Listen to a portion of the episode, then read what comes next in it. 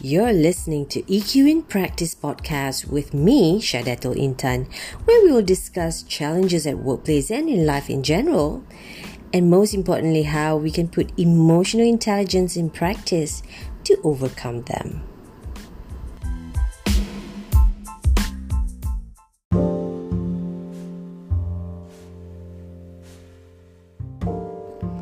Hey, what's up? Welcome to another episode of EQ in Practice.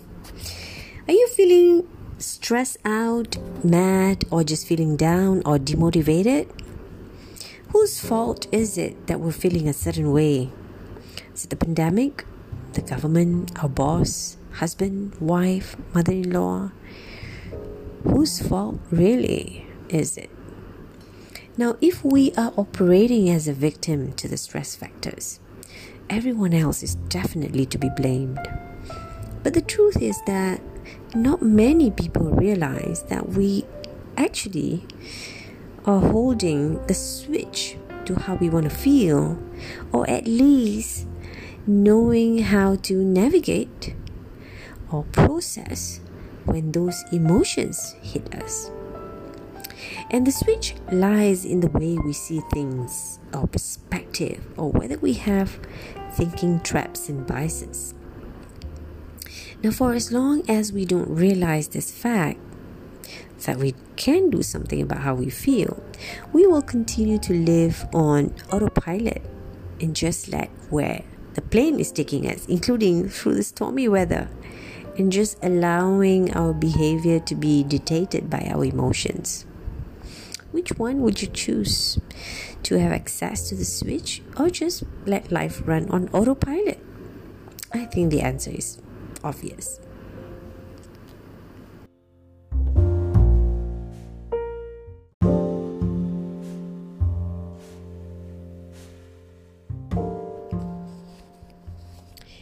I'm going to share with you one of the thinking traps. Now, thinking traps refers to thinking patterns that we have that may be a trap yeah that that becomes a trap because because of the way we think because of the this particular pattern it causes us an intense emotions and as you know when we get into intense emotions we are not able to make rational decisions so could I give you one example? Um, this is a thinking trap that we call black or white thinking. Now, this is an extreme thinking that often leads to intense emotions and behaviors. When things are either black or white, we're either perfect or we're a complete failure, and there's no middle ground. So, when we place people or situation in either or categories where there are no shades of gray, this doesn't allow for the complexity of most individuals and situations. So, unfortunately, we will fall into all or nothing traps very quickly. Now, let's say you start a new healthy eating diet to lose weight and you give in to the temptation of chocolate. So, person with black or white thinking might lead you to conclude that you have totally failed your plan and then proceed to eat the whole entire box of chocolates. Now, black and white thinking does not acknowledge that there are usually several shades of gray that exist between the black and white. In seeing only two possible sides or outcomes to something, a person ignores in the middle, which is most often the more reasonable ground. And I am one person who is guilty of this because I like things to be perfect. If it's not going the way how I want it to be, easily stress me out. And uh, I was once coached uh, when I was going through a situation, then it was it was uh, uncovered that I have this pattern of thinking. It's either black and white, and I was reminded by my coach that, hey, you know what, life is actually very colorful. There's so many shades of rainbow, and why are you so fixed and only on black or white is either this or that. Why don't you explore and enjoy the rest of the colors that exist in life? And that was like my big aha moment. And after that, I learned not to just not to be too rigid onto myself and onto others and I learned to enjoy life even more.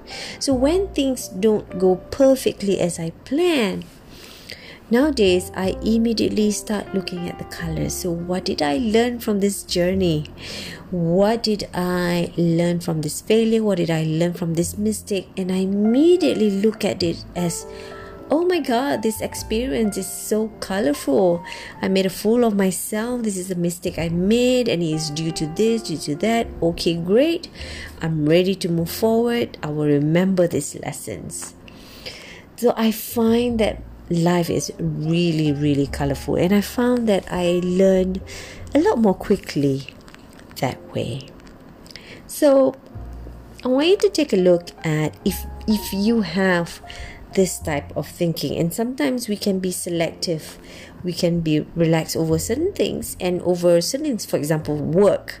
There are some people they're very black or white thinking when it comes to their work. But when it comes to something else they're totally relaxed about it. So take a look at yourself and identify in which scenario or which area of your life that you have black and white thinking and start looking at the colors of rainbow that you might be missing out all this while. So I hope that helps. I, I hope that tips um, about this thinking trap will help you create uh, happier days ahead because the moment you switch and drop the black and white thinking and learn that, hey, there's so many colors, there's so many shades available between the black and white, and learn to enjoy and see the beauty in these colors. Till I see you in the next episode.